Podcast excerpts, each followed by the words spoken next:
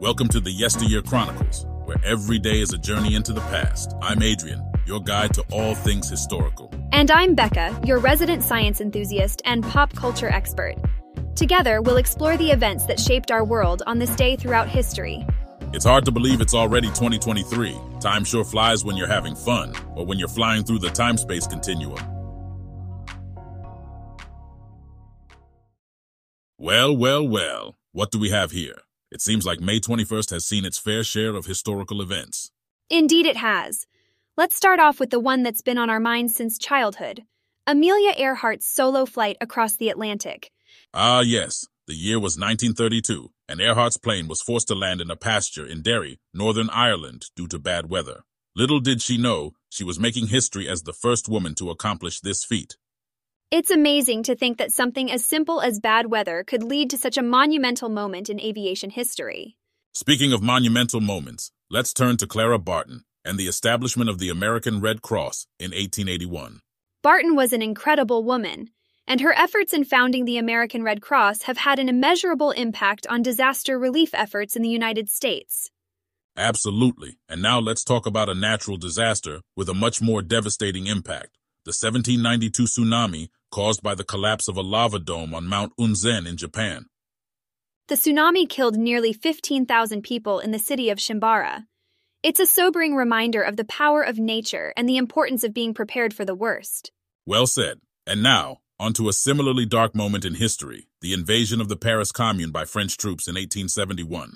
This was a time of great unrest and political upheaval in France and the Paris Commune was a radical socialist and revolutionary government that emerged in the aftermath of the Franco Prussian War.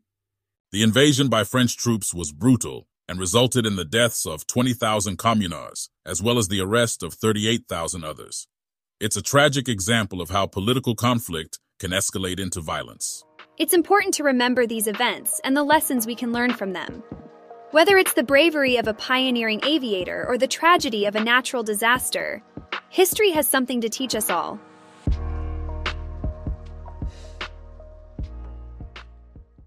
On May 21, 1703, British author Daniel Defoe found himself imprisoned on charges of seditious libel. Wow, that's quite the charge. Do we know what led to his arrest?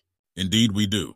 Defoe was a prolific writer and journalist who often wrote pamphlets that criticized the British government and politicians of the time. One of his most inflammatory works was The Shortest Way with the Dissenters, which was published anonymously and satirized the government's harsh treatment of non-Anglican Christians. So the government didn't know it was satire? Unfortunately, no. Defoe's writing was known for its biting wit and sarcasm, but the authorities took his words at face value and believed he was inciting rebellion. They arrested him and sentenced him to be publicly pilloried, fined, and imprisoned. That sounds like a harsh punishment. How did Defoe handle it? Defoe was a resilient man. He was born in London in 1660 and had a varied career before turning to writing. He was a merchant, a hosiery trader, and even a government spy at one point. While in prison, he continued to write, producing some of his most famous works, including Robinson Crusoe and Moll Flanders, he even used his experiences in prison as inspiration for some of his writing, including The Review, a political newspaper that he founded after his release.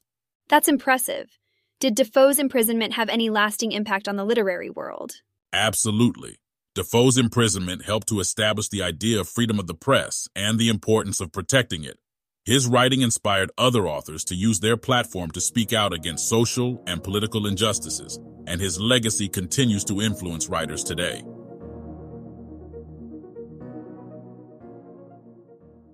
Today, we're taking a look at a doomsday prediction that had people on edge back in 2011.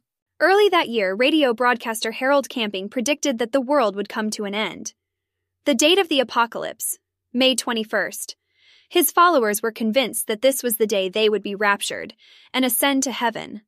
That's a bold prediction to say the least, but obviously it didn't come to pass. What happened on that day? Well, Harold Camping had made a similar prediction back in 1994, which obviously didn't come true, but he was undeterred and claimed that he had miscalculated the date. In the lead up to May 21, 2011, Camping and his followers went on a massive campaign to spread the word and warn people of the impending apocalypse. Did anyone actually believe him? It's hard to say for sure, but there were definitely some people who took his predictions seriously. There were reports of people quitting their jobs, selling their homes, and even giving away their life savings in preparation for the end of the world. But as we know, May 21st came and went without any major cataclysms or raptures. So what happened to Harold Camping after his prediction didn't come true? It was a pretty embarrassing moment for him, to be honest. He had to admit that he had been wrong and that his prediction had been based on faulty calculations.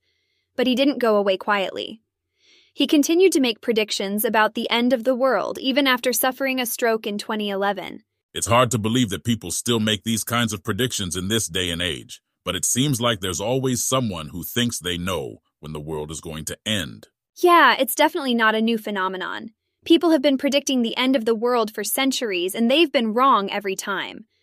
But it's a reminder of how powerful belief can be, even in the face of overwhelming evidence to the contrary.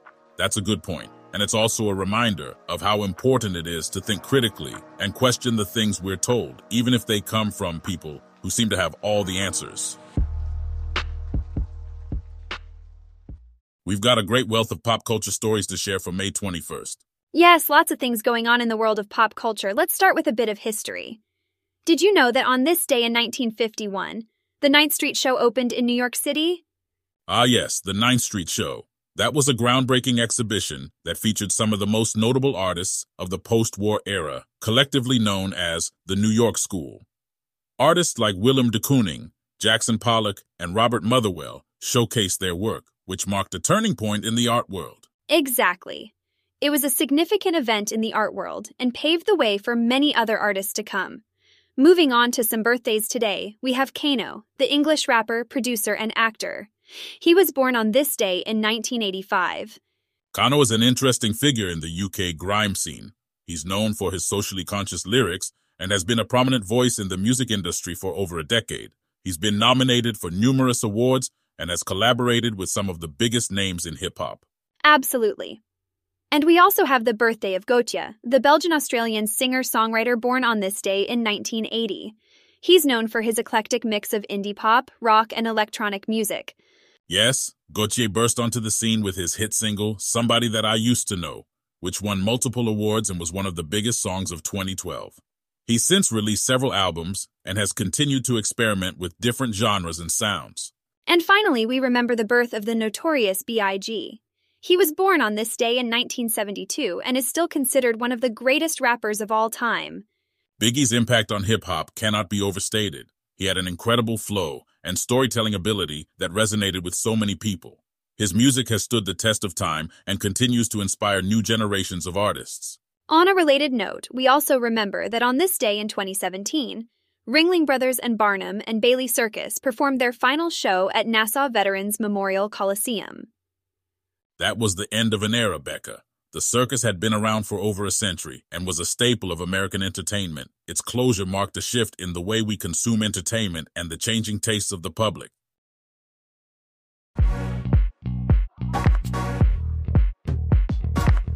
That's it for today's journey through history on the Yesteryear Chronicles. But before we go, let's raise a cuppa to International Tea Day. Yes, whether you prefer it hot or iced, sweet or unsweetened. Let's celebrate the many varieties of tea enjoyed around the world. And a happy birthday to Kano, Gotye, and the notorious B.I.G. Music legends, one and all. See you tomorrow for more chronicles of yesteryear.